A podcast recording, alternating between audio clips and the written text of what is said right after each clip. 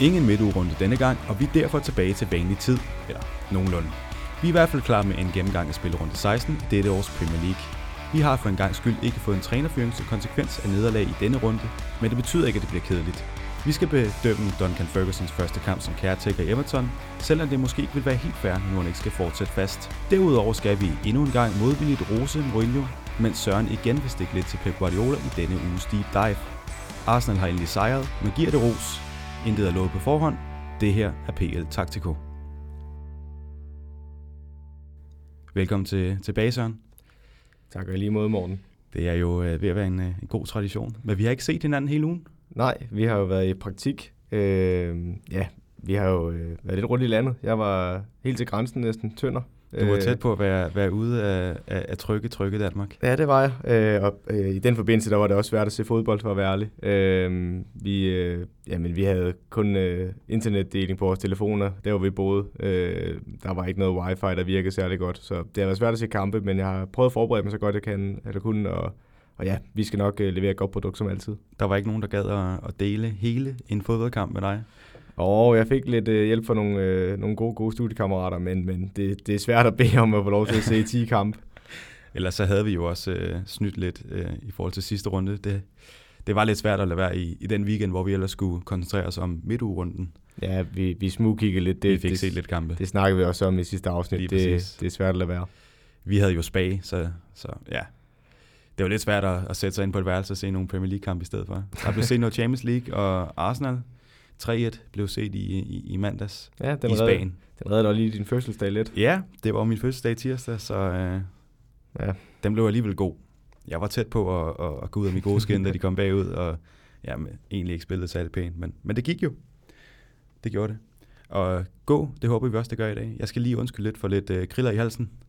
Det kan være, at, øh, at det gør min stemme bedre. Hvem ved? Det kan også være, at jeg kommer til at snuble i, i ordene. Det er ikke utænkeligt. Jeg kommer jo i hvert fald til at glemme at trykke øh, optag, så jeg kan sige, at vi har siddet en halv time og sagt nogle af de samme ting til hinanden. Ja, vi har haft en intens opvarmning, kan man Ja, det er det. det er det. Vi har virkelig givet den lidt ekstra i dag, for at det skal blive rigtig godt. Vi skal... Øh, jeg skal huske at tease for noget, ja. har jeg skrevet. Vil du fortælle lidt, øh, lidt nærmere? Det kan jeg godt. Jamen, øh, vi har jo teasede lidt sidste gang allerede, at vi arbejder på at få en gæst ind, øh, og nu er det lykkes. Øh, og altså, jeg kan bare sige til jer lytter, I kan glæde jer. Det bliver, vi har altid været meget fodboldnørdet her i vores afsnit, vi har optaget indtil videre, men det her, det bliver, det bliver en special på et øh, meget, meget taktisk nørdet niveau. Det, det, det er sådan noget, der bare gør mig glad. Øh, det, det, det er min store passion, og også din, ved jeg så. Det er utrolig nichet, det er det virkelig, men det er jo det, det er jo det, vi gerne vil. Ja, det er jo, altså, nu har vi den her special her i næste afsnit, og det er noget, vi vil prøve at arbejde på fremadrettet, også indimellem øh, lige at få øh, sat ind i vores program. Og, øh, og det, det, det er sådan noget, der gør sådan noget taktik fedt, at man kan få en øh, fagperson ind, der er så stærk, som øh, vedkommende er. Øh, det, det er bare noget af det bedste. Og ja, vi, vi afslører om til sidst i programmet, så bliv hængende og lyt med, så øh, kan man allerede få lov til at høre øh, lidt før de andre på sociale medier, øh, hvem, der, hvem vi har med i næste afsnit. Og hvis ikke man, øh, man gider det, så må man jo lige spole frem, fordi at det er noget, man... Øh, ja, jeg synes i hvert fald, at det, det er meget, meget, meget spændende. Og nu plejer vi i sidste, øh, sidste del af programmet lige at nævne, at man også lige kan skrive ind, hvis der er nogle emner eller noget, man gerne vil have taget op. Man kan jo også, hvis der er noget, et øh, emne som det her, hvor man godt kunne tænke sig, at vi prøvede at finde en gæst, så kunne man lige øh, smide en, øh, en DM. Absolut, absolut, absolut. Der er rigtig mange gode kandidater, som øh, vi meget gerne vil kontakte.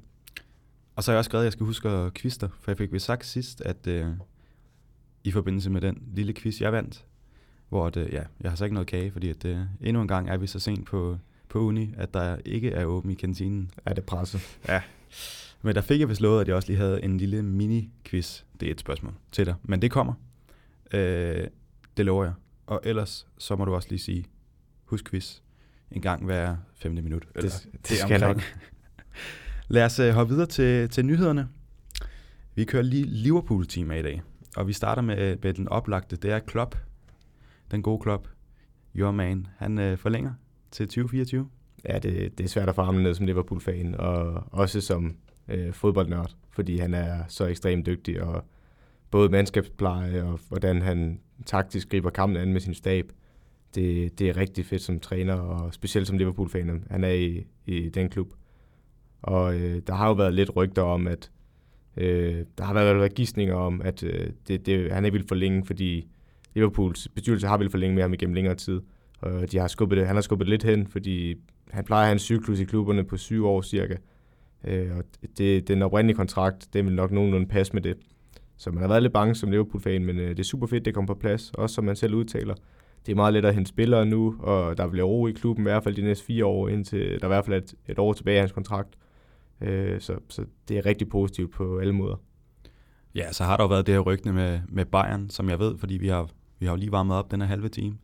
Er det har du ikke troet på? Nej, altså, jeg, jo, altså for de fleste tyskere, der er Bayern en attraktiv klub, eller klub men, men Klopp han har jo været en Dortmund-mand, og han passer ind til et andet DNA end det, jeg synes, der er i Bayern.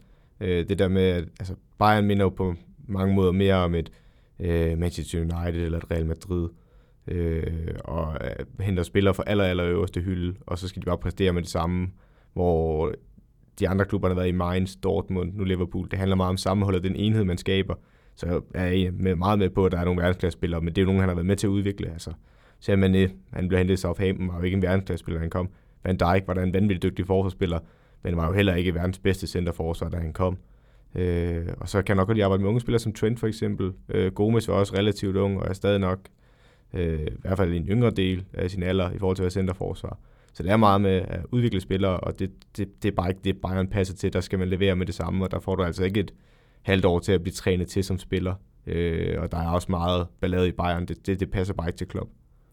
Men øh, du og andre Liverpool-fans må også være glade, fordi han betyder vel, hvis ikke alt, så, så nærmest alt for, for den succes, Liverpool har været igennem de sidste to-tre år. Han har jo skabt den her ro og virkelig, ja, som du selv siger, taget nogle spillere, der måske ikke var verdensklasse, men det er de så i den grad blevet. Specielt Van Dijk. Mané nævner du også. Ja, Salah. Men, men han er bare så vital jo, altså, fordi han har ændret hele kulturen til det gode. Altså. Det er et sammenhold i truppen, der er, øh, der er en vindermentalitet nu, øh, som der, der gør selv i kampe, hvor det ikke rigtig fungerer, jamen der, der vinder de stadig. Øh, og det har han været med til at, at få indstil, altså med i den her klub. Øh, og så ja, taktisk, jamen de, den øh, spillestil, de har, hvor de førhen var et meget højt pressende hold, og de kan stadig godt gøre det i enkelte kamp, øh, men nu er de blevet udviklet til at være også et stærkt possession-hold, og et rigtig komplet hold. Det, det er ekstremt spændende, og det, det er svært at se en anden træner, der kan gå ind og overtage det. Det vil i hvert fald være en ekstremt svær opgave, så man vil ikke så gerne skifte på den plads. Øh, og ham og hans stab med Peter Kravitz, der er hans øh, øh dataanalytiker og videoanalytiker, sammen med Pep Linders, der er en ekstremt dygtig træner på træningsbanen. Det er bare en rigtig stærk trio, øh, og så resten af hans øh, stab bag ved ham. Så som Liverpool-fan kan man ikke være andet glad for det her. Og derfor vil jeg bare sige, sige tillykke. tak, tak. Og vi bliver uh, som sagt i Liverpool. Det er et tilfælde. Det er ikke, fordi du er fan. Det vil jeg bare lige sige. Jeg har godkendt det her. Den japanske stjerne, kan man godt kalde ham, fra Red Bull Salzburg. Takumi Mina Mino. Yes. Og vi er enige. Det blev vi jo før, så, uh, så det ved jeg. Han er tæt på at skrive med, med Liverpool. Den her spiller, han er vel ikke en, der skal, skal direkte ind og erstatte nogen. Nej, men, men han er 24 år gammel der er måske en idé i det her. Ja, ja, der er en idé der helt sikkert. Øh, og igen, jeg vil bare sige, nu ved man ikke, hvordan han præsterer endnu, og det er tidligere kalder man succes. Men i forhold til de kriterier, man måler en spiller op på her til at starte med, der er rigtig mange ting, der er lovende. Øh, for det første, så kommer han fra Red Bull, øh, spillestilen, som øh, Liverpool har fundet meget inspiration i, og jeg har hørt øh, på en anden podcast, at blandt andet Liverpools nye træningsanlæg, de kommer til at lave i Køby, hvor de rykker akademiet og øh, førsteholdstruppen sammen på den samme træningsbane og udvider. Øh, der har de faktisk taget idéerne for øh, det anlæg, de har fået lavet fra Salzburg af fra Red Bull-koncernen. Øh, så spillestilen er også noget, øh, de kan lide at passe til Jürgen Klopps spillestil. Så der passer Minamino meget godt ind.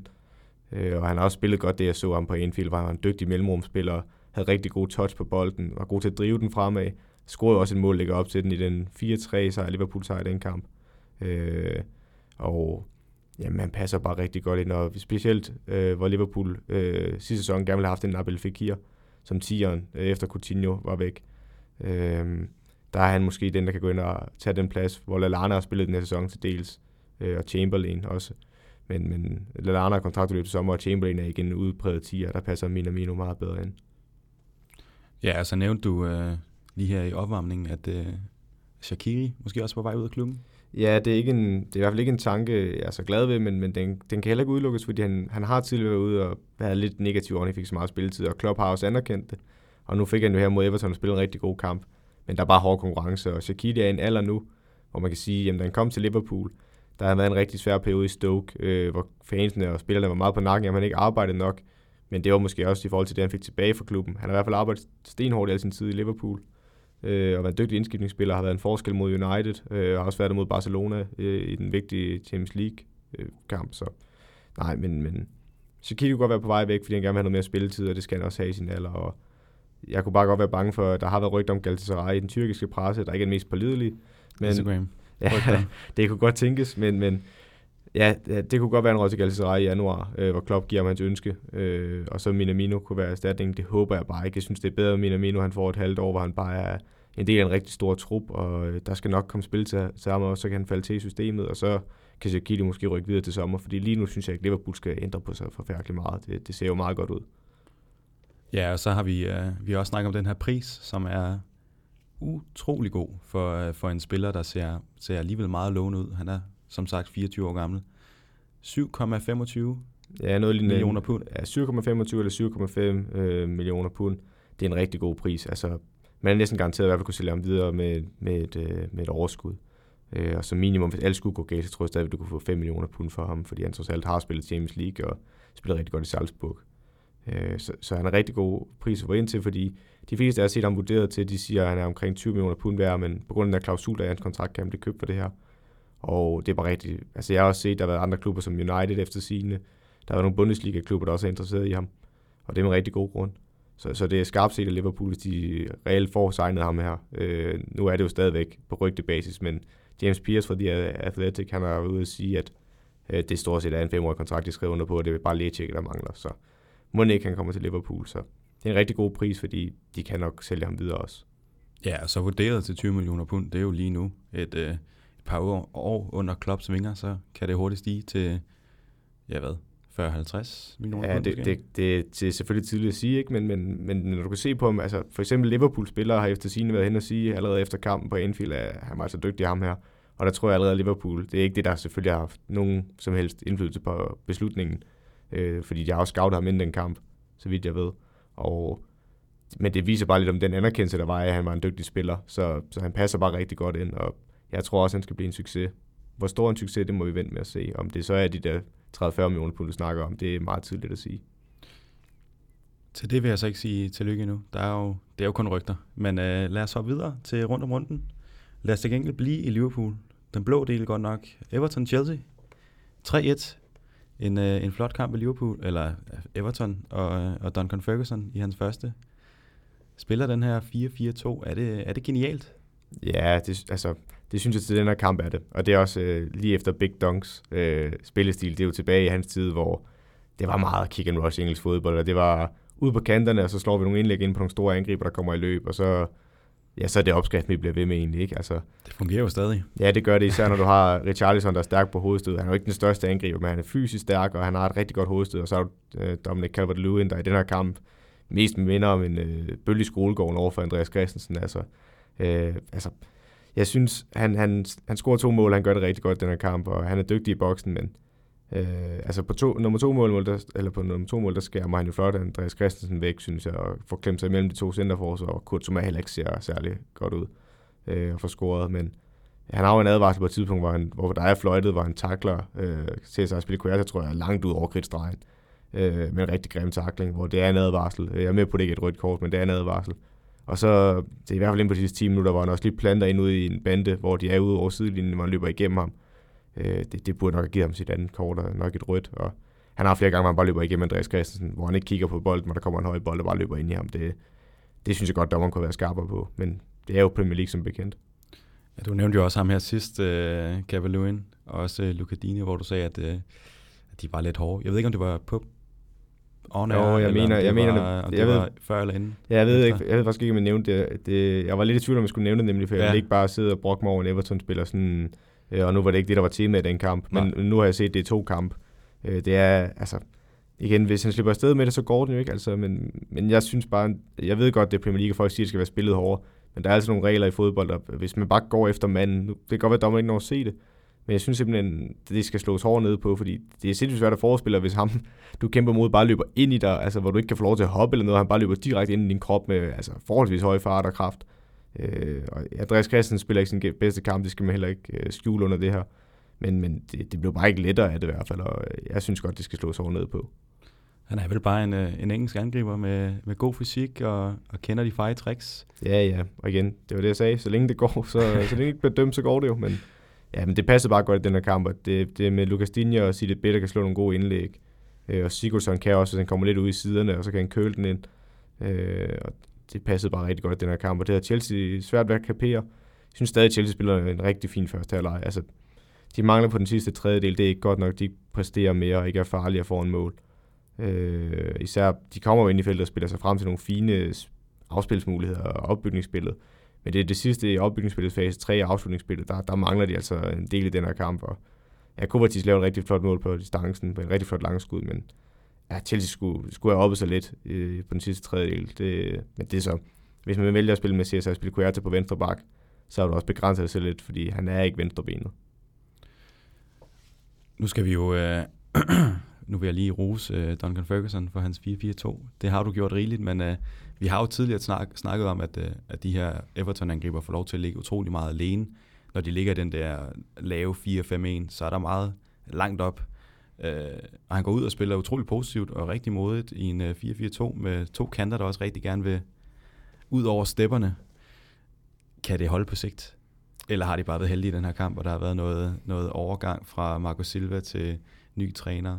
Altså, Godt humør, fart på. Det er jo det, vi kalder manager bounce som regel. Øh, effekten Ja, øh, men, men det vil være for simpelt at sige, at det kommer derfra. Altså, det er jo lidt den perfect storm med Andreas Christensen, der ikke er den mest fysisk stærke centerforsvar øh, i den her kamp, øh, hvor de decideret går efter meget tiden. Øh, så, så på den måde lykkes det jo. Og, altså, jo, det lykkes det i den her kamp, øh, og de ting, de gerne vil i den her kamp, med indlæg ind i boksen og stå kompakt, øh, og når de så har kontra og, og omstiller, så har de to mand frem, de kan slå den frem på, der kan også løbe for hinanden og skabe noget plads, øh, hvor en trækker imod, og en løber dybt bagved.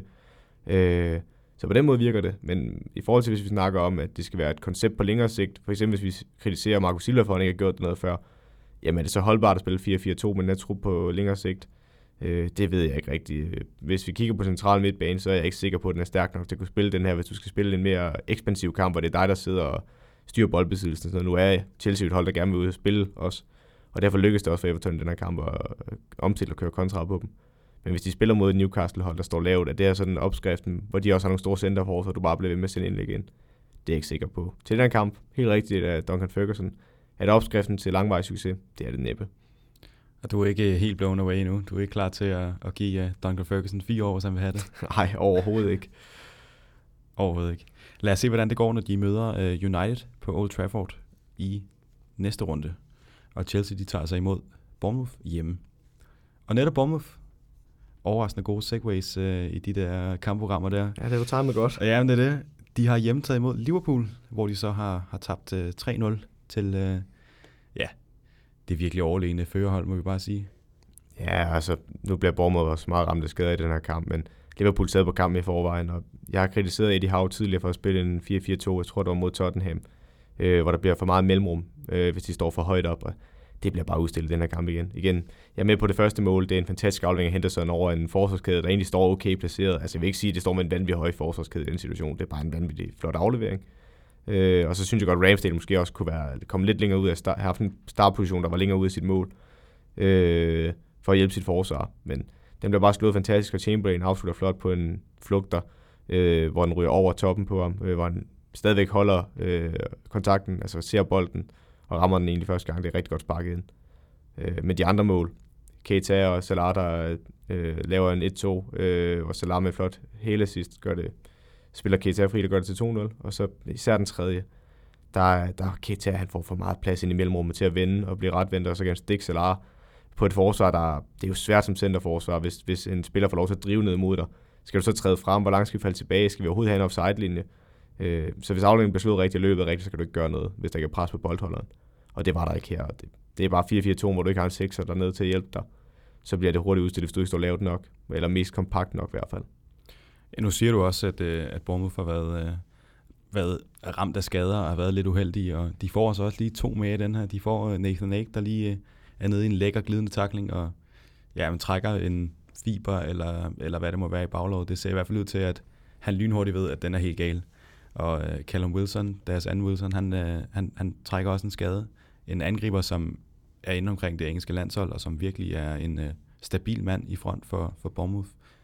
Det ser, det ser lidt, ikke håbløst, men det ser skidt ud for, for Eddie Howe i Bournemouth. Ja, det er kritisk. Det næste stykke tid. Det er meget kritisk, men altså Bournemouth har før været ramt af stimer, hvor de måske jamen, i seks kampe, syv kampe, der vinder de måske 4-5 stykker, og så står de en uge og taber en. Altså de, og så kan de have andre stimer, hvor de så taber måske fem kampe ud af de syv, og så står en uafgjort og vinder en. Øh, de, de, de er et hold, der spiller meget stimer under Eddie Howe. Men, men det her det er kritisk. Altså, de har i forvejen Joshua King skadet, og Callum Wilson bliver skadet der. Jeg er mest tilhænger af, at de spiller 4-3-3, hvor de har øh, sidste sæson, hvor de var rigtig skarpe med Ryan Fraser, øh, Joshua King og Callum Wilson op foran, øh, hvor mange sammenlignet med en light-udgave af Liverpools fronttrio. Øh, det kunne jeg godt se. Øh, Fraser lavede rigtig mange sidst, men nu mangler to af de spillere altså, og hvis Nathan er kendt i midterforsvaret også mangler, og han er en dygtig boldspillende centerforsvar. Han har også været rykket til Chelsea for store beløber, øh, og ja, ja så, så begyndte det bare at blive presset med truppen, ikke? og nu har, altså, de, de skal begynde at øh, præstere lidt og få nogle point på tavlen, fordi ellers så rykker de, kommer ned, ned i rykningszonen, og det, det er bare farligt i den der Premier League, når der er Southampton holder Norwich, der begynder at vise en eller anden form for form i de seneste fem kampe i hvert fald. Øh, så nej, de, de er meget presset på deres trup lige nu, og også når Steve Cook mangler i centerforsvaret, og de skal have unge Jack Simpson ind, øh, så, så, kan, så bliver det bare tydeligt, og den kvalitet, der falder i den her kamp, hvor de mangler deres to centerforsvarer, det, det, det, det er jeg ikke sikker på, at de har niveau til Premier League, hvis det er sådan. Ja, og mindre kritisk set ud over i, i Liverpool, men, men, men selvfølgelig også lidt, fordi at Lovren han spiller den her kamp, hvor han så har skubbet Gomes ud på højre bak, og Trent får en måske tiltrængt pause ude på, på sidelinjen, men bliver så skadet i 40. minut, tror jeg, sådan lige der omkring pausen. Ja. Så Gomes bliver nødt til at hoppe ind, og Trent han kommer ind, og de står med deres, øh, ja, vel nok stærkeste kæde. Øh, men egentlig også, nu har vi snakket om de her baksproblemer, hvor de ikke rigtig har så mange andre. Men de har fået øh, Lovren skadet nu, og jeg mener også, Matip er også skadet. Ja. Øh, altså Lovren, det skal lige sige, at vi optager her på en fredag efter den her runde spillet. Øh, og Lovren blev så skadet i Champions League-kampen mod Salzburg. Øh, han bliver også lidt skadet i Bournemouth-kampen, men er åbenbart øh, frisk nok til at kunne spille mod øh, øh, Salzburg og bliver så skadet igen. Ja, det var måske ikke så smart. Og det var en muskelskade også. Øh, og så vidt jeg kunne forstå på Klopp i pressekonferencen, så er han ude i noget tid. Øh, han er i hvert fald ude til nytår ved at skyde på, måske lidt mindre. Det samme er med Tip lige nu, det vil sige, du mangler to centerforsvarer. Og Fabinho, jamen han har fået samme melding, han er ude også indtil øh, nytår, lidt over nytår måske. Øh, og Fabinho var den, der netop var brændslukker med at rykke ned i centerforsvaret sidste år. Så lige nu står du med Joe Gomez, der har været lidt fjerdevalget i år i centerforsvaret. Jeg ved godt, sidste sæson i starten, der var han rigtig dygtig. Øh, og han er også med på engelsk landshold, og var nok fast starter, indtil han blev skadet i Liverpool også. Men nu har du kun Gomez og Van Dijk. Og specielt hvis Van Dijk bliver skadet nu, så er alle, altså jo, i forvejen ville det også være tæt på en katastrofe, men nu er det en reel katastrofe, hvis han bliver skadet, for der er ikke, der er ikke meget at hente ned i det centerforsvar mere. Og i forvejen rykker de gode med sind nu, nu, så kommer det også til at give endnu mere begrænset på baks, fordi nu er det kun Milner, der er tilbage til at dække baksene, ud over ungdomsspillere, øh, som, der, som er svært at forlange meget af. Jeg har lige hørt Klopp også udtale, det er Kiana Hoover og Stefan Berg, der nu er næste spiller.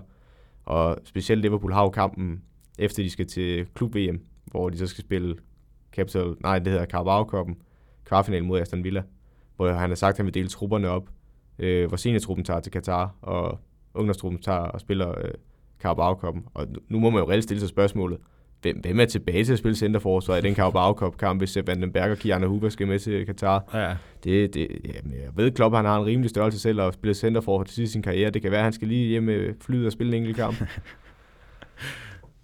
det, øh, hvis det sker, så, så skal jeg se den kamp, og ikke øh, VM-kamp i hvert fald. Ja, det er helt sikkert. Det er stensikkert. Øh, ja, nu fik du mig helt ud af det ved at sige det der. Det var Ja, sådan nogle taktiske insights, det får man ja, altså det, ikke andre det, steder. Det får man virkelig ikke, det får man virkelig ikke. Nej, øh, jeg vil nævne det her tætte program, der kommer, som vi ved omkring jul. Nu er de jo nødt til at presse spillerne. De har jo ikke andre valg. Øh, får de skader? Kan det ske? Vi har hørt, øh, som vi tidligere også har nævnt, Robertson siger, at de, de spiller gennem skader, og det gør man som, som, som professionel. Men her er der bare ikke nogen mulighed for at sidde ude lige pludselig, for du har ikke spillerne. Nej, nej, og øh, nu vil jeg så også sige, at som centerforsvar, nu Van Dijk, han plejer faktisk bare at spille de fleste kampe. Der er nogle øh, Carabao Cup kampe, han ikke spiller, men han kan godt spille de fleste kampe. Øh, og som centerforsvar er det ikke den du, position, du har altså flest, løber flest meter, men du har nogle spurter til gengæld, der kan give muskelskader, som Lovren oplever lige nu. Øh, og han har tidligere haft problemer med det også, og det er nemlig det, der er problemet faktisk. Matip ret ofte skadet. Øh, Lovren ret ofte skadet. Gomes har altså også haft perioder med alvorlige skader. Øh, Van Dijk er den eneste konstante. Og så er de andre på stedet ved siden af ham, men hvis du ikke har de tre andre, så altså, Van der skal jo stadig bruge en ordentlig centerforsvar ved siden af sig, så øh, med det tætte kampprogram, de har, så skal man være bekymret som Liverpool-fan, fordi det næste, det er, at seniorspillerne tilbage på holdet, hvis vi ikke snakker Gomes, Van Dijk og de to skadede centerforsvar, jamen så er det faktisk Henderson og øh, Van Aldum, der har spillet den plads.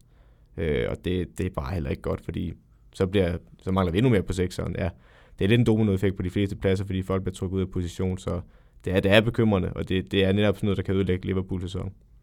Vi må se, hvor, hvor det bærer hen, og vi må, ja, jeg krydser fingre for dig, at der ikke sker fandt der ikke noget i hvert fald. Bournemouth de skal altså en tur på Stamford Bridge, hvor de skal møde Chelsea i den kommende runde, og Liverpool de tager hjemme imod Watford på Anfield. Vi tager øh, til Tottenham, Burnley 5-0. Det ser, øh, ja, det begynder at se rigtig skidt ud for Burnley. Særligt i den her kamp, der står de altså ikke øh, sådan helt optimalt. Nej, det er netop det, de ikke står optimalt. Det er også det, jeg tager rigtig meget med for den her kamp som en bekymring for Burnley, fordi at tabe til Tottenham på uh, Tottenham Stadium er jo ikke noget, man vil se som et krisetegn. Men det, jeg ser som et krisetegn, det er, hvis man slog Burnley op i en ordbog, så vil du sige, okay, det er et 4-4-2-hold, står rigtig kompakt, står lavt, øh, ekstremt svært at bryde ned. Man kan blive, altså, få helt grove hår at spille mod dem, fordi det bare er, det, det, det slider så meget på en, du ikke kan spille og til store chancer. Øh, og, og omvendt så vil det være et hold, der vil gå ondt på dig på dødbold og sådan noget, men, men det er slet ikke det bønhold, jeg ser lige nu. De er alt for åbne i deres 4-4-2, og noget af det er selvfølgelig, at Kane scorer et vanvittigt flot mål på langskud. Ja, han scorer to, to flotte mål. Ja, ja, men ja, helt sikkert, det er vanvittigt flot. Øh, og det der langskud der, det åbner dem jo op bønligt, og så skal de måske frem. Men der, der, der ja, så scorer Lukas også en 9, ikke? Altså det er to hurtige mål, og så skal Bønne frem, men, men det klæder bare ikke Bønne skulle så meget frem på banen, fordi når de spiller en 4-4-2, så er det som vi kritiserer, at de har for, øh, så bliver der for meget mellemrum mellem kæderne. Og, og hvis du ikke står lavt med en 4-4-2, så er det nok ikke den formation, du skal spille, hvis du ikke er et dold, eller bolddominerende hold.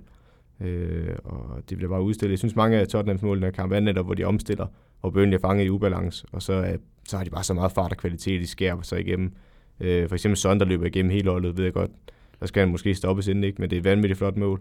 Øh, men også Kanes afslutning mener også kommer fra, at øh, det er et Burnley, altså Kanes første mål, Burnley boldtab, øh, og så får han lov til at sparke derudfra igen. Ja, han får lov til at vende rundt og, og sparke den ind. Ja, og det er igen, fordi de bliver fanget i positionel ubalance, mener jeg. Øh, så ja, det, det er skidt for Burnley, men en rigtig flot kamp i Tottenham, det må vi altså heller ikke glemme. Nej, 5-0, det er, det er sjældent. Det er en grim kamp i hvert fald for, for det hold, der, der scorer de mange. Nu nævner du den her 4-4-2, og, og er det egentlig ikke lidt, nu ved jeg godt, at Burnley de uh, nok står stålfast sikkert og siger, at det er den måde, vi spiller, det er det, vi får resultater på, men er det ikke lidt naivt, når du, øh, når du ved, at Tottenham med under Mourinho kommer i det her firemandsangreb nærmest, som vi har, har snakket om så mange gange, hvor Dele lige kommer rundt om, og de to kanter kommer rundt om? Jamen, jeg synes ikke, det er naivt, fordi det Burnley har succes med, og som jeg også nævner, så altså en 4-4-2 kan du godt spille med, hvis du står tilpas lavt i banen, som Atletico har succes med, hvor man komplementerer rummene mellem forskel og midtbanen. Det vil sige, der er ikke særlig meget plads at spille i, så, så en 6 er egentlig overflødig, og står egentlig, vil bare stå på mellemhånd. Øh, og så er det bedre at have to angreb, du kan smække den frem på. Øh, de har været rigtig gode til det, og så, jamen, de øh, afslutninger, de har givet modstand som regel, er jo for indlæg af, hvor de har to store centerforsvar, der vinder hovedstødsdueller. Øh, og hvis de egentlig har afslutninger, så er, det, så er det fra distancen af som regel, og der er der mange bønlige forspillere til at blokere den. Øh, så det plejer de at succes med, men hvis de angriber for meget med for mange folk, som jeg synes, de er begyndt på, igen, det er utroligt, jeg skal sidde og kritisere et bønlighold for at være for offensiv, men, ja. men, men det er det, de taber på lige nu, at de, de er bare, de har været lidt den humlebi, der kan flyve, ikke? Altså, de har mange kamp, øh, mange sæsoner har de været dem, der har haft øh, flest skud mod deres mål, men fordi de er så mange dernede og øh, lukker vinkler på afslutningen, så, så har det ikke været farlige afslutninger på den måde mod deres mål, men når man så åbner op, som de gør nu, så straffer Tottenham det, og jeg, jeg, det jeg også har kritiseret, eller ikke kritiseret, men altså, har stillet spørgsmål med Mourinho om, det er, om han møder et hold, der reelt bare står totalt lavt på banen som Newcastle, som Burnley har gjort førhen. Øh, og det synes jeg ikke, Burnley gør i den her kamp nok til, at de kan teste Tottenham. Så Tottenham ros for det, de laver. De scorer fem mål. Det er nogle, Sons er jo et vanvittigt flot mål. Og assist. Ja, det er vanvittigt, at Fatongen får en assist for den der ifølge statistikkerne. Det, det, så, så kan alle få en assist, som bare kan give den til en spiller, og så lade ham løbe og drible et helt hold. Men øh, det er nogle flotte mål, Tottenham scorer, og under Mourinho, øh, det er godt med clean sheet også. Øh, og de, de trender helt sikkert opad med formen. Øh, så ja, de er farlige for top 4 også. Nu ved jeg, at du tjekker expected goals. Den må være noget lavere end, end 5 på den her kamp. Ja, igen, vi skal altid være opmærksom på, at XG ikke altid viser et, øh, et retvisende billede, så det er altid en god idé at se kampen, og så øh, kan den være med til at bekræfte eller afkræfte noget, man har set. Øh, men du har ret, den, øh, den viser 2,40, og det er jo netop som et mål, som Keynes udslår ikke særlig meget, fordi det er så flot spark ind, og så øh, utilregneligt for de fleste spillere sparket ind derudefra. Øh, Sons vil nok heller ikke som sådan bunge meget ud, fordi han dribler så langt, og selvom afslutningen er inde i feltet, så er der stadigvæk meget trafik foran ham. Øh, og altså, også, Kanes andet mål er også en dygtig afslutning. Så nej, men en fuld fortjent sejr til Tottenham. Du har ret, XG'en, den viser, at de er ekstremt effektive Tottenham. Ja, også effektive på, på ting, der egentlig ikke rigtig er chancer. Og det er, ja, de har virkelig øh, gjort det godt under Mourinho. Vi må se, hvad de kan, kan, kan få det til. De skal i hvert fald mod Wolverhampton i, uh, i, i den kommende spillerunde, og Burnley de tager hjem imod Newcastle. Vi hopper videre til Watford Crystal Palace. En uh, 0-0'er. Ja, det, er der altså, meget mere at sige? Jeg har en ting at sige om den her kamp, og det er, at jeg tror, Watford specifikt prøver at få vores opmærksomhed i PL Taktiko med at, jamen, det er ligesom at se et lille barn, der går ud og tager sig og opfører sig dårligt for at få opmærksomhed. De går ud og spiller så ringe fodbold for tiden, øh, og Crystal Palace, de hjælper heller ikke til det. Så øh, nej, vi skal ikke give dem mere opmærksomhed, for det, det er det, de ønsker. Så indtil de præsterer noget ordentligt, så, øh, så, så er de i skammekron. Vi kører hurtigt videre. Ja. Ikke med Watford i dag. De møder Liverpool på Anfield, og jeg siger ikke, hvem det er fordi de skal ikke have mere taletid. Crystal Palace tager hjem imod øh, Brighton i 16. 17. spilrunde. Ja, Snakker 17. spilrunde. Yes. Det er ved at være svært. Lad os hoppe videre øh, direkte, hurtigt, til, øh, til det store Manchester derby. Manchester City mod Manchester United. En, øh, hvad en overraskende 2-1 til, til United. Ja, det, jeg vil også kalde det overraskende. Øh, men ja, jeg kommer ind på det, jeg kan godt afsløre allerede. Det er min ugens deep dive. Øh, det er noget for den her kamp af, og Jamen, det er, vi kan jo altså bare banalt set, uden at gå for meget ned i det, så er United, der kører meget kontra på det her City-hold, øh, og udstiller de svagheder, City har. Og jo, inden kampen, hvis du siger til mig, at United vinder der her 2-1, så har jeg nok rynket lidt på næsen. Men omvendt så er der så mange ting, der peger på, at United faktisk godt kunne få et resultat med herfra. De har nogle spidskompetencer, der gør ondt på City, og City ikke er i den form og spilmæssige spillestilen. Altså den, spillestilen er jo den samme, de har succes med, men den flyder ikke på samme måde, som den har gjort tidligere, og jamen, så straffer United det. Øh, og vi kunne sagtens stå og sige efter første halvleg, at nu scorer Rashford den første øh, på straffespark, øh, men de har jo allerede inden i hvert fald tre chancer, de kunne have scoret på. Øh, og Martial scorer også et flot mål. Øh, og i første halvleg, der, ja, hvis City er bagud tre eller fire, øh, eller i hvert fald United har scoret tre-fire mål på dem, så vil det ikke være u, altså, ufortjent overhovedet. Nej, og øh, ja, jeg havde egentlig også fidusen til United inden kampen. Der er jo den her statistik med, at United de er bedst, når de ikke har bolden. Ja. Og det har man jo som regel ikke mod, mod City. Og så har de altså bare en uh, Marcus, Rashford, Marcus Rashford op foran, som jamen, han er vel den spiller i hele ligaen, som har allermest selvtillid. Han banker bare på, og han, han vender midt på banen og tager nogle ture, og når han står ude foran feltet, jamen, så er han ikke bange for lige, og selvom han står helt stille og lige banker over mod det lange hjørne, og rammer også lige overlæggeren på, ja på et, et fræk skud. Ja, uden noget tilløb overhovedet. Det er vanvittigt flot sparket.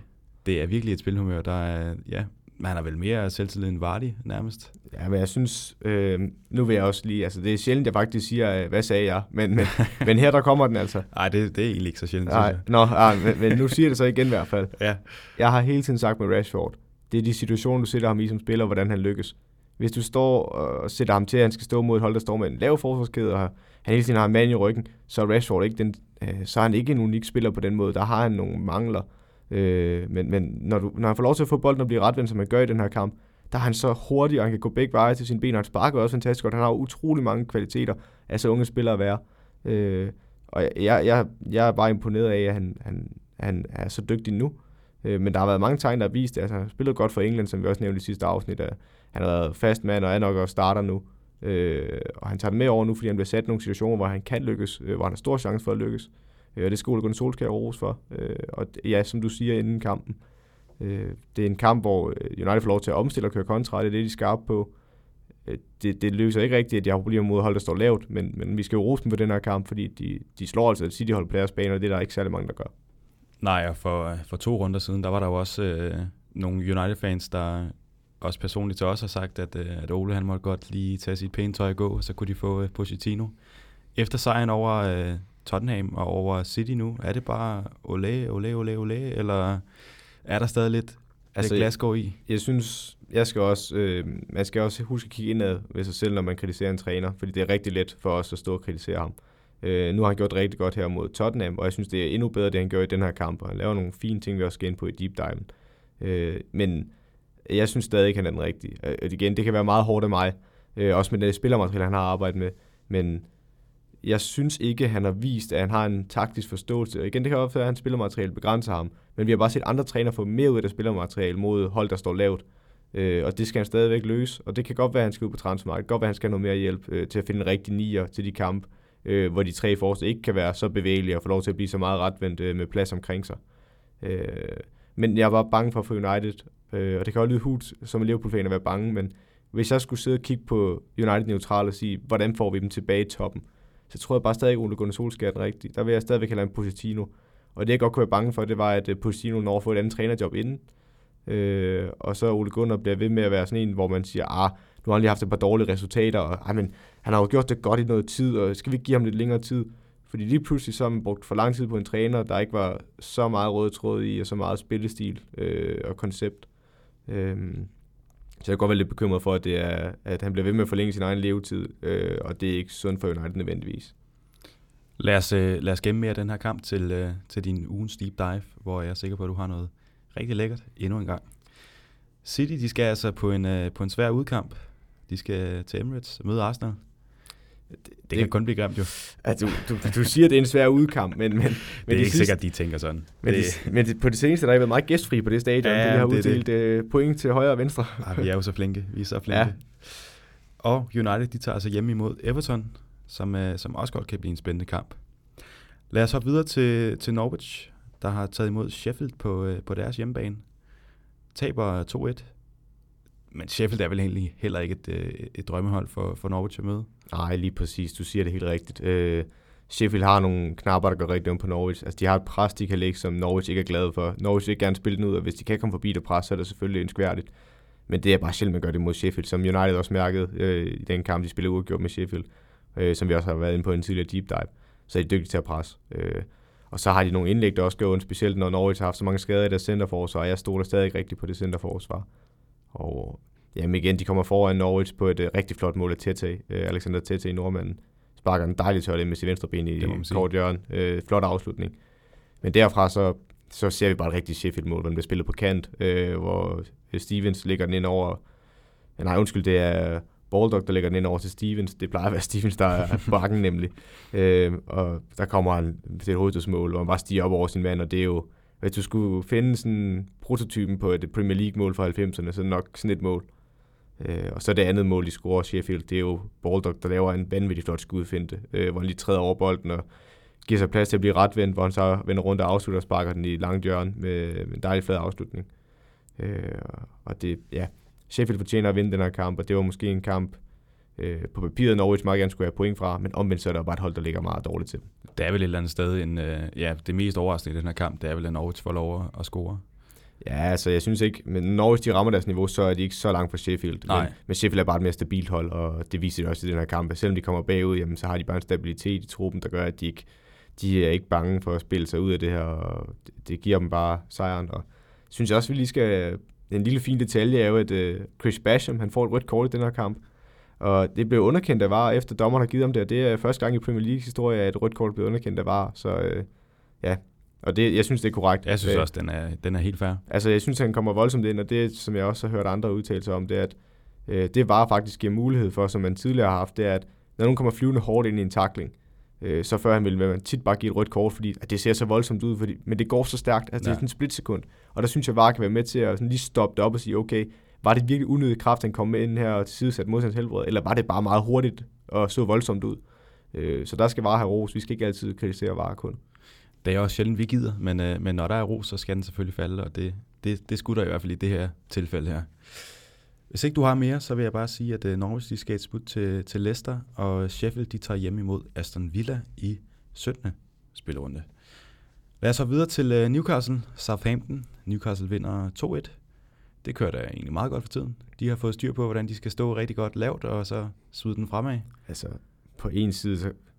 Ja, men okay, vi kan tage det fra den, den ende af, hvor jeg rent fodboldfagligt kan gå ind og sige, hvad de gør rigtigt. Og ja, du har ret, de står rigtig godt i forsvaret. Øh, de, de er utrolig svære at bryde ned, øh, som selv City, jeg ved godt, de scorer to mål, men de er bare så irriterende at spille imod, fordi der er så mange folk bag bolden, og så tænker man jo, så burde de ikke kunne omstille på os og køre kontra.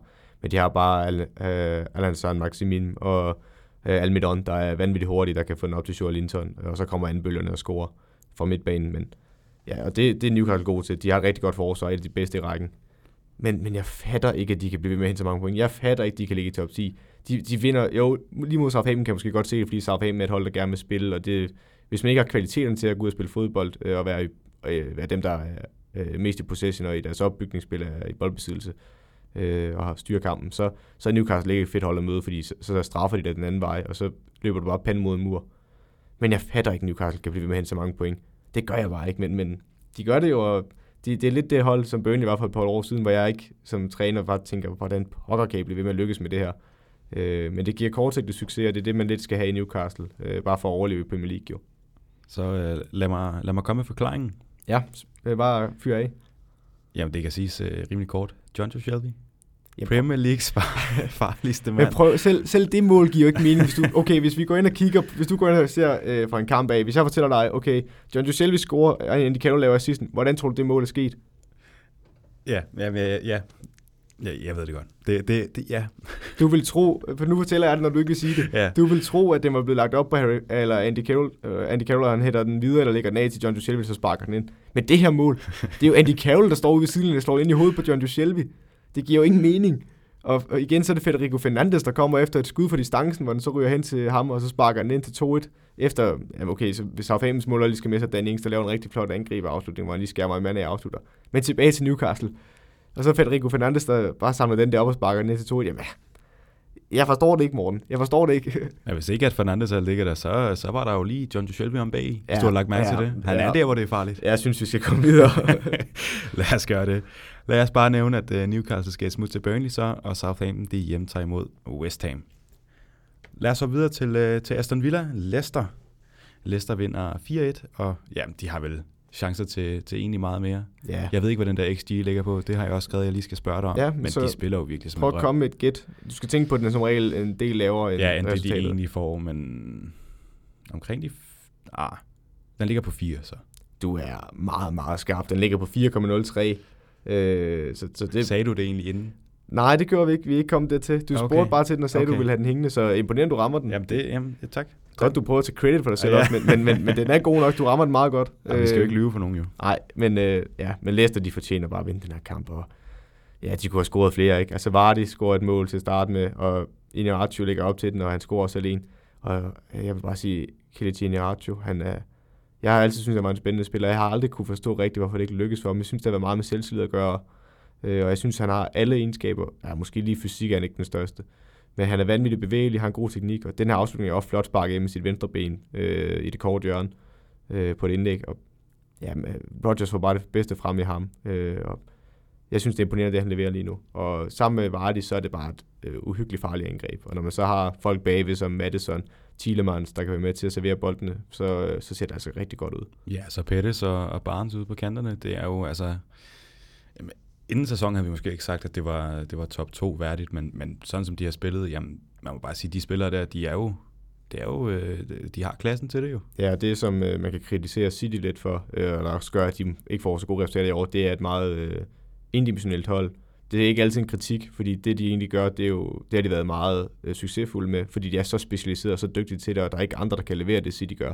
Den måde, de holder possession, øh, øh, har så høje boldbesiddelsesprocenter, og i deres opbygningsspil spiller flat og spiller sig igennem, og kvæler hold ved at være i possession, og ikke give dem nogen øh, angreb til at få luft. Men det er det, de kan. Altså, de kan ikke andre ting. Hold som Liverpool, Leicester lige nu ligger i toppen, de øh, kan både køre kontra, som de har været kendt for i mange år, og være vanvittigt dygtige til at stå ordentligt i forsvar, og så angribe på nogle hurtige kontra med nogle øh, omstillinger, der er vanvittigt hurtige. Men, men det er også to hold, der er begyndt at være gode til at spille possession. På ingen måde lige så gode som City. Men de kan stadig godt kvæle modstanderne, de kan vinde på flere forskellige måder, og det, det er det, der tegner de allerbedste hold. Og det er Leicester en af lige nu.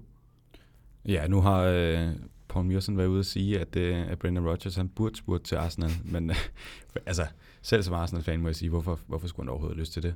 Det her Ja. hold er jo, der er jo, de er også forholdsvis unge, der er jo virkelig meget øh, at arbejde videre med, selvom han har fået så meget ud af det allerede. Ja, og øh, prøv også i den her kamp, altså han skifter igen formation. Det ligner, de har spillet en øh, diamant med Dennis Praet og Thielemans på siderne, og Madison øh, som tieren, og så Inaratio og Vardy. Og det var jo ikke det, han har spillet tidligere. Han har spillet udbredt 4-3-3 eller en 4-2-3-1. Øh, og, igen, det, og så giver det også mere plads i system til Ricardo Pieter og Chilwell, der er nogle af de bedste backs i Premier League. Så ja, det er bare et utroligt stærkt hold. Og som Liverpool-fan kan man godt være lidt bekymret for, hvis Liverpool bliver ved med at få skader i centerforsvaret, og deres resultater ikke begynder at komme. Altså, jeg synes, man skal tage Leicester meget, meget alvorligt. Øh, jeg har selv været lidt tøvende på det, men når jeg ser dem spille sådan nogle kampe her, så ja, Aston Villa ikke et let sted at komme og spille, og øh, det synes jeg bare imponerende, at de går ud og vinder den. Så ja, det er utroligt for det Leicester, og de er, en, øh, de er en, øh, med en mesterskabskamp. Det er stikker, stensikkert. Ja, man snakker jo om det her med, at Liverpool de bare ikke taber fodboldkamp, men, men sådan som Leicester er kørende lige nu, det gør de jo heller ikke. Nej, jeg vil sige, at Leicester er den eneste reelle trussel til Liverpool, der er tilbage, men de er så også en reel trussel. Altså, de 8 point, der er lige nu, de kan altså meget hurtigt forsvinde. Hvis Liverpool snubler en gang, jamen så er det 5. Øh, og altså så, hvis de for eksempel snubler inden den kamp, de har på Boxing Day mod Leicester på Leicesters udebane, jamen så kan vi lige pludselig snakke om, at Leicester er to point efter, hvis de vinder den. Så øh, det kræver selvfølgelig, at Leicester ikke snubler selv, men, men jeg synes ikke, de viser tegn på det lige nu. Det er i hvert fald meget spændende at, at følge med i. Vi har tit snakket om, at Aston Villa, de bliver, ej, jeg tror ikke, vi har brugt de ord, men, men lidt båret af Jack Grealish's øh, individuelle præstationer. Sådan en kamp som det her, han kan jo ikke, øh, altså så skal han jo selv lave, lave fem mål, eller... Ja, og han scorer et flot mål. Igen, ja det gør han nemlig. Og altså, nogle af målene er igen op, hvor, Le- øh, hvor Leicester omstiller på, øh, på Aston Villa, og Aston Villa er ikke et hold, der kan tåle mod så gode hold at stå med en høj linje. Og så hjælper det ikke det første mål, som der går ind, det er Tyrone Mings, der egentlig bliver skadet, får en, altså får en baglovsskade. Øh, og det, er det er fint af ham, og modigt af ham, han prøver at spille videre på den, men det er bare det, der ender med at koste målet. Altså fordi han, jo, Konsa er jo ham, den egentlig bliver spillet imellem over i hans retning, men Minks kan ikke nå ind og redde, eller rette op på ham som den støttespiller, der skal være for den spiller, der er i pres og duel. Øh, og så kan Vardy bare løbe lige igennem og sparke den ind. Så nej, det, de, ja, Grealish er en dygtig spiller, og er nok også for god til at være der, øh, øh hvis det er sådan, vi kigger på det. Men jeg tror stadig, at Aston Villa nok skal overleve Premier League. Lad os da i hvert fald se, hvordan det går, når de møder Sheffield United i næste runde, og Leicester tager hjem imod Norwich, så vi må nok forvente, at det, de fortsætter sejrstimen. Vi hopper videre til Brighton Wolves 2-2. Kampen om, øh, ja, kampen om midten i rækken, kan vi kalde det det. To af de gode, øh, velspillende midterhold. Og 2-2 er vel egentlig et, et godt resultat for begge to.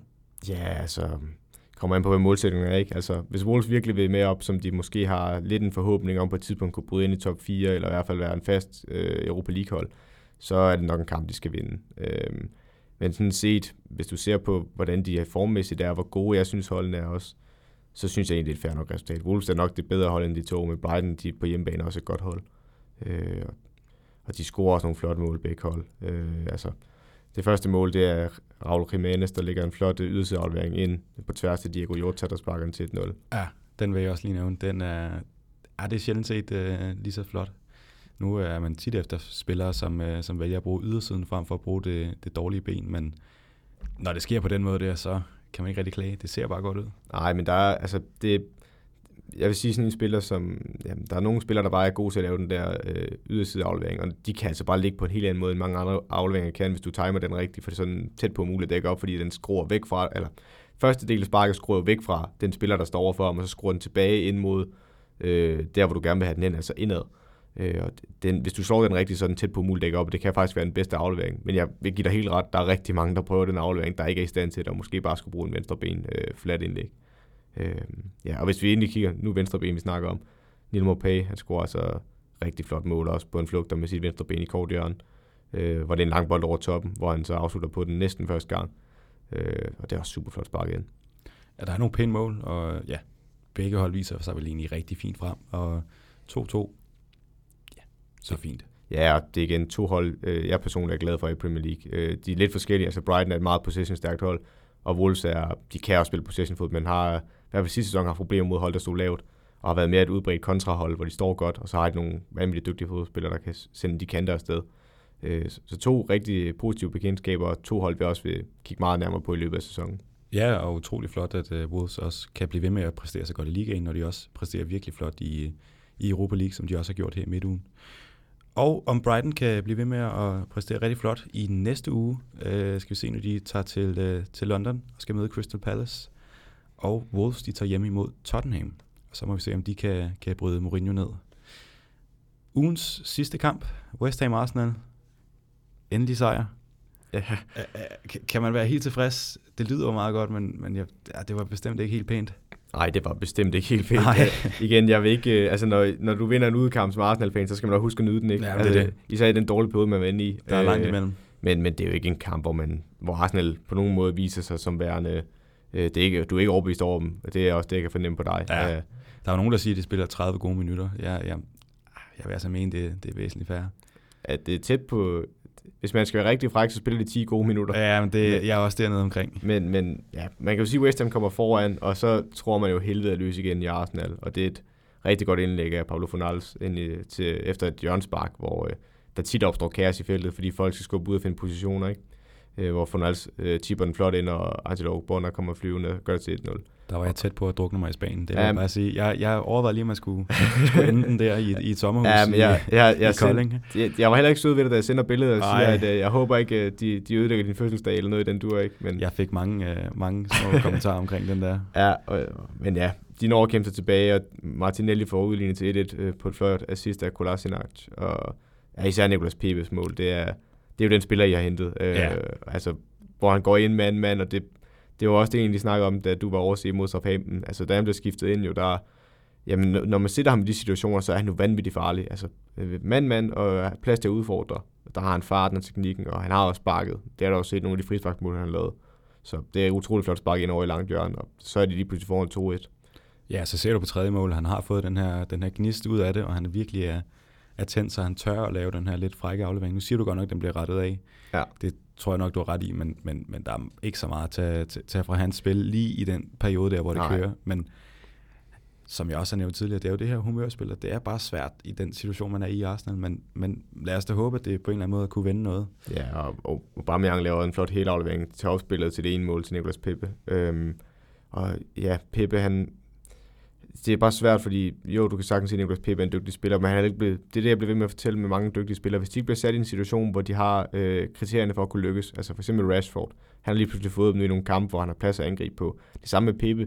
Er han en succes eller en klub, hvor øh, han kan lykkes? Det synes jeg ikke lige nu, når de er så ubalanceret et hold, hvor der ikke rigtig er en defensiv struktur bag ham, øh, som man kan deltage i. Han skal ikke være den, der løfter den, men han skal være den, der sådan er en af dem, der, okay, jamen det er sådan her, vi dækker op. Jeg kan se, at der er nogen, der dækker op på den her måde. Jeg falder ind i det område her så er det meget lidt for en spiller at dække op, og så kan han begynde at have frihed til at angribe, øh, og blive sat nogle situationer som her, hvor han bliver mand-mand.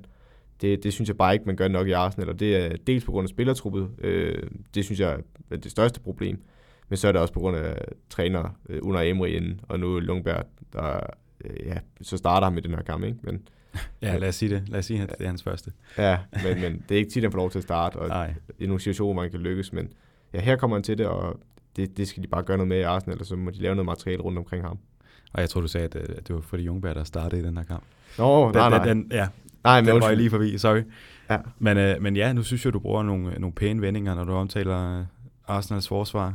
De laver jo samme fejl, som de gjorde mod Norwich, og som de gjorde i kampen efter, og som de laver igen her, hvor de bare lader, lader modstanderne løbe mod dem, og så ja. trækker de sig tilbage, og ja. jeg ved ikke, hvad de venter på. De går ind i feltet. Nej, men der er, der er jo, altså, det er igen den, den, vi altid snakker om med et indlæg øh, og en aflevering.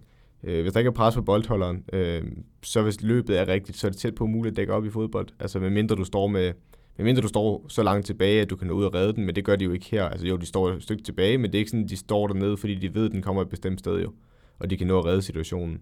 Øh, det er ikke fordi, de har sat en udgangsposition, hvor jeg ved, jamen, den kommer jo her, så jeg kan godt tillade mig lige at tage et skridt. Øh, så nej, jeg synes, det er de samme gamle kvaler, vi snakker om med Arsenal, og før der kommer en træner, der kan få styr på det, og ja, en, selv de dygtigste træner var også et problem med det her materiale her, så det er både materiale og en ny træner nok, der skal til, før det ændrer sig, og det, det ligner ikke det udsigte. Og så et uh, transfer nu, hvor man køber ind til de, til de rigtige pladser. Nu kan vi ikke rigtig brokke os over PP i den her kamp, men, Nej. men som du også har nævnt tidligere, det er måske ikke ham, man skulle have hentet i første omgang. Men uh, hvis ikke der, uh, jeg synes, du er, du er pæn mod Arsenal i dag, så jeg vil skynde mig videre, hvis ikke du... altså, vi er heller ikke med i ugens deep dive, så det, Nej, det det er være det, første det gang, det. vi sådan uden at slagte Arsenal, så øh, jamen, lad os beholde det ved det. Det er den fødselsdagsgave, jeg får for dig, og det er jeg meget taknemmelig for. West Ham, de skal en tur til Southampton, og Arsenal, de skal altså spille den her øh, walk-over af en hjemmekamp mod Manchester City i den kommende runde. Ja, det... Lad os, lad os lige gemme den lydbid til efter den kamp, for den vil jeg gerne have lov til at afspille på et eller andet tidspunkt. Det er mig, der står for redigeringen, så det går ikke. lad, os, øh, lad os hoppe videre, fordi at, øh, det var sidste kamp. Deep dive.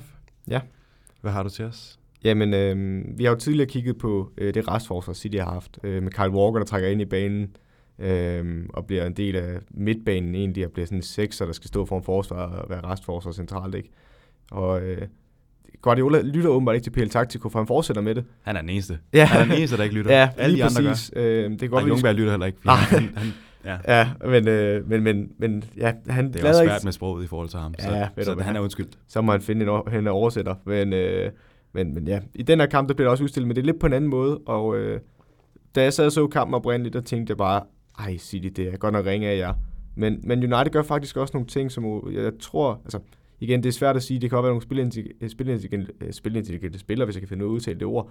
Øh, men, men, men det er også, altså, jeg synes, det vil være for, for nemt af mig bare at sige, at det er spillerne selv, der finder på det her. Det er selvfølgelig Ole Gunnar Solskjær, øh, der har været med til at lægge taktikken for det her.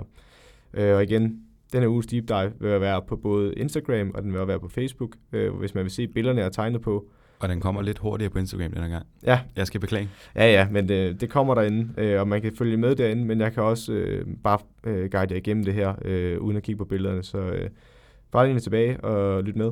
Øh, men ja, det er en situation i første halvleg omkring, hvor der er spillet, det er det 9. minut, hvor der er spillet 8 minutter og 23 sekunder, og øh, det er Lindeløf, der har bolden i højre side af Uniteds øh, felt, og han er i boldbesiddelse, og så er øh, til venstre for ham et stykke ud i siden af feltet, øh, i den modsatte side af feltet faktisk, der er Harry Maguire, den venstre centerforsvar. Øh, til højre for Lindeløf, der står øh, skråt fremme øh, af Wan Bissaka, højrebakken, øh, og foran ham, der står Scott McTominay, og lidt til venstre for ham, der står øh, Fred, og de står med, øh, jamen cirka, hvor langt er der, 10 meter eller sådan noget imellem, måske lidt længere. Øhm, og øh, jamen det er dem, han har som spilmuligheder. Gabriel Jesus øh, angriber i den her situation for City. Han prøver at skære banen, som de fleste angriber vil gøre for at starte et pres. Det vil sige, han stiller sig imellem øh, Lindeløf, den højre centerforsvar, der er i boldbesiddelse, og den venstre centerforsvar, Harry Maguire, så bolden ikke kan blive spillet modsat over flat, for det er den aflevering, en centerforsvar er lettest ved for at skifte side, øh, og på den måde kan man jo gøre klar til et erobringsspil. Øhm, og der har man så, øh, foran ham, der har han så Scott McTominay, der er en oplagt 8 at spille op på her, der bare kan lægge den flat af til ham, eller vende, hvis han har plads. Øh, og han har Fred lidt til venstre. Øh, Raheem Sterling for City, den venstre wing for dem, er tæt på Aaron Wan-Bissaka. Den kan godt blive spillet ud på ham, men det ligner lidt, at Sterling gør klar til, at der kan blive spillet flat ud på Aaron Bissaka, så han kan gå i pres for Europa den i erobringsspillet. Øhm, men her i fase 1 i opbygningsspillet for øh, United, vi skal til at gå over i fase 2, der laver City en rigtig, rigtig slem fejl, som man bare ikke må lave på det her niveau, og det er slet ikke det City-hold, vi kender. Det er, at øh, den offensive midt, fordi det kan godt være, at jeg lige skulle nævne det, United de spiller i en 4-2-3-1, øh, hvor de har Juan Bissaka på højre bak, Lindeløf som den højre centerforsvar, Maguire øh, venstre centerforsvar, Luke Shaw venstre bak, to 8 Scott McTominay og Fred, 10'eren Jesse Lingard, højre kant Daniel James, venstre kant Rashford og Martial er spydspidsen angriberen, og de skifter meget de tre forreste. Øh, City stiller op i en 4-2-3-1. På papiret siger de, de er en 4-3-3, men det er en 4-2-3-1, når de dækker op. Øh, hvor de har Kyle Walker på højre bak. Så har de forsvar, der hedder John Stones højre centerforsvar. Venstre centerforsvar er Fernandinho. Venstre bak Angelino. Øh, de to otter er Rodri og øh, Kevin De Bruyne. Så har du øh, en højre kant, der er Bernardo Silva, og øh, offensiv midt, der er David Silva. Venstre kant Sterling og angriber Gabriel Jesus. Så er det på plads. Nå, tilbage til situationen. Lindeløf står på bolden i højre side af feltet, og skal til at spille den frem på Scott McTominay. Det har David Silva set øh, 10'eren, så han begynder at bevæge sig op mod Scott McTominay. Øh, og den højre kant, Bernardo Silva, står et pænt stykke væk fra Fred. Han står faktisk næsten ude øh, ved venstre bakken, øh, men stadig lidt centralt ind i banen. Godt. Lindeløf spiller den op på Scott McTominay, der med det samme bare lægger den af, fordi han kan fornemme, at der er en David Silva i ryggen. Men problemet begynder at opstå her. Fordi David Silva stempler op på Scott McTominay rigtigt, som man skal gøre i den her formation som tiger, fordi der skal ikke være mulighed for, at han kan få lov til at vende centralt, for det er rigtig farligt at få lov til at vende en central og drive den, fordi derindfra kan man slå den på kanter øh, og finde de rum, hvor der er plads. Øh, og det er bedre for folk fri. Øh, hvis de egentlig skal forbi, så skal det ud over kanterne, fordi så er du begrænset ud til en side, hvor sidelinjen egentlig kan lukke en del af banen af, som naturligt. Øh, men ja, han bliver fanget her, fordi han går op på Scott McTominay, som han skal, men så er Fred jo egentlig fri. Men der er Bernardo Silva lidt sent, så han begynder at bevæge sig ind i banen. Scott McTominay spiller tilbage til Lindeløf nu. Godt. Så bevæger, Lind, eller så bevæger Scott McTominay sig lidt til højre nu. Stadig en central bane, men lidt til højre, væk fra David Silva nu. Så afstanden mellem Scott McTominay og Fred bliver større. Så nu bliver det sværere for David Silva, for hvem skal han dække af de to? Fordi Bernardo Silva har bevæget sig lidt ind i banen, men han er stadigvæk for langt fra Fred. Altså Fred kan stadig få lov til at få bolden og blive retvendt, hvis han gør det hurtigt. Øh, og det skal Bernardo Silva ikke være. Hvis man er i et pres eller erobringsspil, som City er på vej til her, øh, hvor Gabriel Jesus skal til at gå i pres på Lindeløf, så skal man sidde helt tæt. Ellers så er det for let at spille igennem.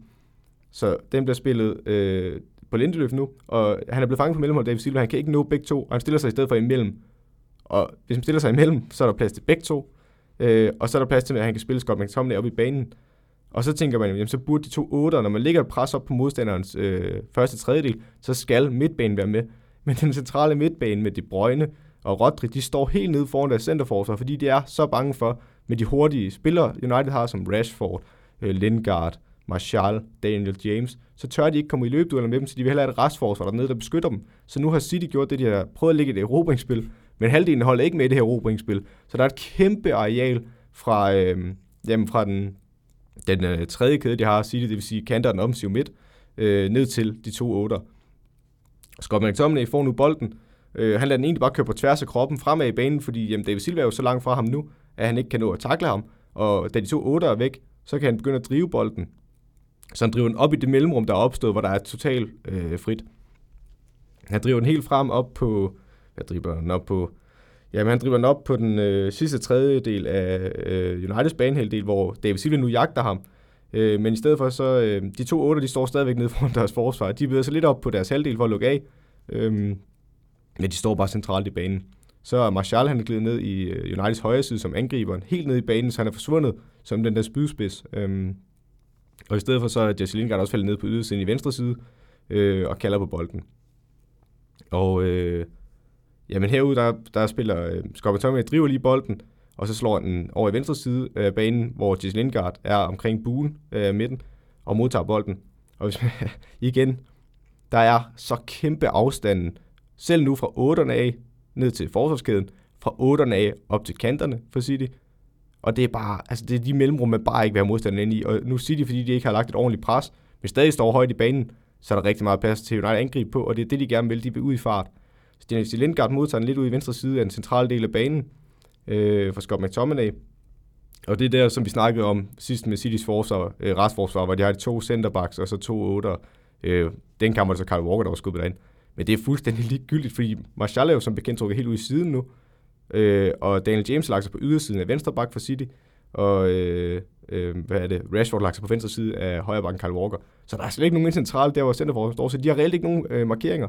Og i stedet for så får Jesse Lingard bolden og begynder at drive den øh, i venstre side af banen over på Citys banehalvdel, og spiller Rashford i venstre side, der nu er isoleret med øh, Kyle Walker. Kyle Walker går ind i ba- eller undskyld, Kyle Walker, Rush, Rashford får bolden med frem på øh, Citys tredjedel, dribler ind i banen, og Luke Shaw kommer et overlap, og øh, Lindgaard kommer på indersiden. Og øh, de eneste, der går derud, det er Kyle Walker og John Stones, for at dække øh, Rashford og Luke Shaw. Men Jesse Lindgaard, han kan så løbe på indersiden mellem øh, øh, mellem øh, Stones øh, og Fernandinho, og de har et kæmpe mellemrum imellem sig. Altså, øh, jeg kan bedst illustrere det ved at fortælle, at Fernandinho han ligger ind omkring bunefeltet, hvorimod øh, John Stones han ligger næsten ude øh, i siden af feltet. Og så løber han mellem de to øh, Lindgaard, fordi de står omkring feltkanten, og det er bare let, når Rashford ikke bliver presset af lige bringe bold derind imellem. Så har Lindgaard en mand mand mod Ederson, øh, lidt spidst i siden af venstre side af feltet, men den redder Ederson på en flot fodparade, så vidt jeg husker. Og øh, jamen, den her situation illustrerer øh, de problemer, City egentlig har, fordi de har et restforsvar, som der skal hjælpe centerforsvarerne. Men når resten af holdet går op for at ligge et højt pres, som de har gjort førhen, så, så, altså, så er der bare for meget plads at spille på i professionel fodbold. Og det er lige det, du ikke vil give til United. Du vil ikke give dem, at de bliver retvendt og har plads at angribe på med fart. Øh, og det er det, de bliver ramt på flere gange i den her kamp. Så ej, der skal Guardiola have noget ris, men øh, Men samtidig så skal, så skal Ole Gunnar Solskjaer have ros, fordi Martial får den frihed til at forlade den der firkant, som City prøver at lukke ham ind i i sit restforsvar. Øh, og de to andre kanter går helt ud bredt. Så det er den, den måde restforsvaret City prøver at lukke dem på, jamen, det spiller de bare udenom. Og øh, jamen, det er bare det er flot arbejde Ole Gunnar Solskjaer, men det er også meget ris til Guardiola. Lad os håbe, han, øh, han lytter med så, eller får en, øh, en lille oversætning til, til, til spansk, hvis det endelig skulle være, være helt skidt. Du har i hvert fald forklaret det, må jeg bare sige, så man øh, i hvert fald ikke er i tvivl. Endnu en gang maler portrættet. Det er jeg glad for. Ja, det er, er jeg glad for. Jeg sidder og bliver klogere hver gang, og det er dejligt. Hvis det var, hvis det var hvad du havde med for deep diven den her gang, Jamen, så det var lad os øh, lukke den af, og så håbe, at det ikke bliver Guardiola igen næste gang. Han må, han må lære på et tidspunkt. Han kan godt få en, en svær kamp, det har vi nævnt, men lad os nu ikke blive ved med at, at, at rulle rundt i det. Til gengæld, citattabellen den her gang. Jeg har ikke Guardiola med, jeg har øh, Ole Gunnar Solskjaer om, øh, omkring Mason Greenwood, i forhold til, om han burde være lejet ud. Ja. Der siger øh, den gode Solskjaer, There's no better place for him to be than here. Øh, Jeg ved ikke, om citatet i sig selv er sådan et stærkt citat, men jeg tænkte, at øh, er det egentlig korrekt, det han siger? Ja. Øh, helt simpelt, ja. Altså, fordi United, ja, både og, øh, nu har jeg lige tænkt, tænker mig egentlig grundigt om. Øh, på den ene side, så er United jo ikke et sted, hvor der har været særlig meget stabilitet, øh, og man har kastet de unge lidt ud, hvor jeg synes, de ikke kan bunde øh, af mangel på bedre. Øh, så på den konto ville det jo ikke være et godt sted. Men altså, som de spiller lige nu mod de store hold, så vil det være meget fint, og han har også spillet nogle gode kampe. Øh, så han får chancer i Premier League, får fast spilletid meget af tiden. Ja, ikke fast måske, men han får i hvert fald, når der er skader blandt de, øh, de tre for, så får han jo spilletid. Og det, det er nok, hvad man kan forlange i den alder. Så lige nu, så længe de ikke henter en anden nier, så, så er jeg faktisk enig med Ole Solskjaer. Og derfor synes jeg, ja, man giver jo nogle spillere tillid ved at vise det her citat, så den er, for mig vil jeg placere den lige over midten. Den er positiv, men, men det er ikke et genialt citat på den måde. Jamen, øh, som du forklarede det, så, så giver det egentlig meget god mening. Jeg havde lidt den her, om det måske var, om det egentlig ikke var bedre for United, da han var der, frem for om det måske var, var så godt for ham. Hvis nu han blev lejet ud, så kunne han jo få fast spilletid og få lov til at være, være, være nieren op foran. Men, Ja. Men han får meget spil til United, godt nok. Og mere end man kan forlange som... Ja, Ja. ja hvad er han? 17? Er han fyldt 18? Han er 18, tror jeg i hvert fald. Men, øh, men, men ja, og de har også haft Europa League, hvor han har haft mange kampe, ikke? Altså, så at spille europæisk fodbold, ikke på den øverste hylde, men den alder synes jeg, det er rigtig fint at spille Europa League. Øh, og der er ikke nogen garanti for ham for spilletid, selvom han bliver udlejet. Så kan det være, at han havner i en eller anden elendig situation, hvor et hold kæmper for nedrykning i Premier League, eller øh, en championship, hvor de spiller rigtig mange kampe, men modstanders niveau ikke er det samme. Så jeg synes, han er det rigtige sted. Men lad os sige, det er lidt genialt. Ja, lige lidt over midten, det synes jeg er Det er rigtigt. i hvert fald ikke helt dumt. Jamen, det var også godt. Vi skal jo have nogen, øh, der også ligger lige derimellem. Ja. Nu fik vi jo en, der, der sprang skalaen sidst, så det er måske meget godt. There's no better place to be for uh, Mason Greenwood than uh, at Man United. Lad os tage den. Og uh, med den, lad os så... Uh, to ting. Ja. Vi skal tease okay. lidt mere, og du skal lige have en, uh, en lille quiz. Jamen lad os starte med quizzen, så synes jeg. Jeg vil egentlig have brugt den, når det passede ind i, i løbet af kampene, men Ja, jeg der var er også man dårlig. jo i, i sin syv sind. Ja, Ja. de der fem minutter der, Ja, det, jeg, jeg har nævnt dem ikke i hvert fald hver femte minut. Jeg, jeg har faktisk slet ikke nævnt dem, så... Det vil være en time siden i hvert fald. Ja. Men øh, jamen, du får den her. Øh, ja, nu er det sådan lidt tomt. Men, men, den. men, men du får den. Liverpool er jo på vej til at blive uh, invincible. Arsenal blev det. Ja. I det år, hvor Arsenal bliver invincible, hvilken position ville de have fået med det pointsnit i forhold til tabellen sidste år? Hvor ville de have, have ligget? Ville de have toppet? Ville de have... De er blevet træer, tror jeg. Ja. Jamen, det er dejligt, at jeg kan vinde en Ja, quiz det er også. det. det, er det. Tillykke. altså, det. Ja. Så skal vi give hinanden kage. Ja, Det bliver godt. Det bliver rigtig godt. Det er rigtig godt, så er der ikke nogen uvinder her. Nej, men så er der, så er der fire stykker kage, og så er der også øh, ja, et til vores, vores gæst. Ja, hvis han vil have kage, så, så skal han være velkommen i traditionen. Så skal jo. han få det. Det skal han bare. Nej, men jeg synes, det er lidt vildt, at, at, at vi har... Øh, jamen altså, man snakker tit om det her Invincible, og det var helt vildt, og jamen, er det egentlig ikke lidt vildere, at, at Liverpool får 97 point, og, City får 96, og det er bare ikke godt nok? Mm. Nej, omvendt. Ja, Ja, jeg, ved, jeg tror godt, lytterne også ved, hvad du mener. Ja. Men, men ja, øh, igen, den er meget svær at sige. Jeg synes, fordi Arsenal Invincible er noget unikt. Der er ikke andre, der har gjort det. Øh, ikke endnu. Nej, nej, men, men ja, det tror jeg heller ikke, der kommer til forløbig. Altså, det er så unikt at gå ubesejret. Så på den front, så synes jeg, det, det er vildere, end det Liverpool præsterer. For der er andre, der har altså, fået samme point til City har gjort det før, øh, og gør det også sidste år. Men, men ja, altså, hvis du spurgte mig anden sæson, Øh, hvis jeg skulle være helt, hvis jeg skulle være fodboldromantiker, så ville jeg hellere gå Invincible. Men hvis du spurgte mig en sæson, øh, hvad jeg helst ville, så ville jeg jo vælge pointene. For at vinde mesterskabet er der jo større chance, hvis jeg får flest mulige point. Men, men som fodboldromantiker, så, øh, så synes jeg, det er fedt at være Invincible. Det er nok også klinget hul, hvis de var gået Invincible sidste år, så havde fået 5 point, og det bare ikke var godt nok.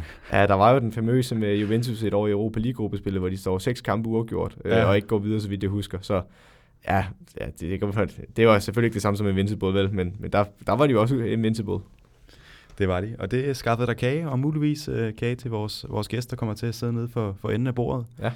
Vil du være manden, der løfter sløret? Jamen, det, det kan jeg godt. Det vil jeg være meget bedre over. Ja. Øh, jamen, øh, jamen, vores gæst, det er Lars Bjerring, målmandstræneren i OB øh, for deres Superliga-hold. Og øh, jamen, det er jo noget, vi har arbejdet på. Altså, lige som vi startede podcasten, så snakkede vi om, at vi rigtig gerne vil have ham med. Og det gør vi lidt ud på et perspektiv om, at vi gerne vil have, altså, øh, nu nørder vi så, for, han er jo målmandstræner, så åbenlyst så vil vi jo nørde generelt målmand, altså, hvad, hvad, altså teknisk, hvad skal en målmand kunne, øh, hvad, øh, hvad små nicheområder kan fortælle om, hvordan man træner det, og øh, hvad er måske noget, vi ikke lægger mærke til som øh, fodboldfans og fodboldtrænere, som, som er egentlig er ret vitalt. Øh, og så samtidig vil vi også snakke øh, lidt om Premier League målmandsspil. Øh, det er mere for et generelt plan, men der vil også være øh, Premier League-relevante samtaler.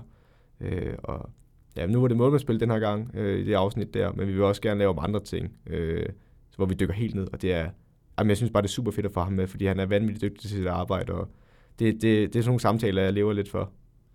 Ja, det er noget, hvor de, øh, vi også selv får, får lidt for meget ud af det måske. Ja, ja, jamen det, det skal vi også være skarpe på, jo, selvfølgelig det, ikke, men, det. Øh, men, men altså, det, at, at dykke ned i sådan nogle helt små detaljer, som for eksempel bare altså, øh, placeringen i et øh, placeringsevne som målmand, eller fodarbejdet ind til en redning, altså hvordan man sætter sig op til en redning bedst muligt. Det, det har jeg altid fundet enormt spændende. Øh, det er ikke alle, der gør det, men, men jeg synes folk, hvis de lytter til den her podcast, så tror jeg, at vi rammer det ret godt. Øh, fordi det, det er ikke så mange andre steder, man får mulighed for det. Nej, det er heller ikke så mange andre steder, man får en, øh, en så stor ekspert på området. Så Nej. ja, det bliver utrolig spændende. Og nu nævnte vi jo, øh, det ved jeg faktisk ikke, om vi gjorde, om det var i testeren, den halve lange time ja. uden optagelse. Du bliver ved med at vende tilbage til den. ja, men der nævnte vi øh, enten der eller i den her, at man lige kan DM, hvis man har en, øh, et emne, vi, vi skal finde en gæst til og, og virkelig lave en special med og gå i dybden med det, så kan man lige uh, smide den ind. Og hvis man har et spørgsmål hen over weekenden, ja, til Lars. så kan man også lige uh, slide ind, enten ja. uh, på Facebook eller Instagram eller Ja, har, vi fået, har, har vi fået Twitter? Ikke endnu. Ikke det, endnu. Der er nogle øh, sociale medier medarbejdere, der har været meget optaget. Ja, ja det forstår jeg godt. Men, øh, men ja, man kan godt få... Øh, jeg vil anbefale, hvis man vil have et spørgsmål med til Lars, at skrive hurtigst muligt, fordi øh, han skal have tid til at forberede sig, fordi han er meget grundig i sit arbejde. Øh, og det vil vi også meget gerne være. Øh, så for at han har en færre chance for at svare på spørgsmål, hvis han skal gå dybt, som han rigtig gerne vil, øh, så, så giv ham så mest mulig tid. Så når snart jeg har et spørgsmål, så send det til os. Øh, og selvfølgelig det her afsnit er som altid Øh, altså, I kan finde det på, altså nu ved jeg godt, I kan finde det på vores Facebook-side, øh, hvor I kan sende spørgsmål, og I kan også øh, på Instagram. Øh, primært det, ikke? Ja, og Spotify, iTunes, det hele. Yes. Yes, og øh, ja, nu øh, udkommer vi her. Jeg ved ikke, om lægger vi den op med det samme? Ja, vi lægger den op med det samme. Lægger op med det samme, fredag aften. Og ellers så udkommer vi til fuldstændig vanlig tid i næste uge. Vi optager onsdag, så den kommer vel ud torsdag. Ja, det er omkring i hvert fald kommer an på, hvor hurtigt vi lige kan få sat det ordentligt op. Øhm, og ja. som sagt, så er det en special, så vi kommer ikke til at gå lige så meget dybt med kampene, men der bliver lige et hurtigt overblik, og så bliver der altså nørdet igennem med, med målmandsspillet. Jamen, jeg glæder mig så meget. Det er helt vildt. Det gør jeg også. Og lad os, uh, lad os gå ud på det. Lad os sige uh, tak til lytterne, og tak til dig, Søren. Selv tak, Morten. Jo, tak. Det, det er efterhånden en, man bare kunne, kunne ligge ind. vi siger tak.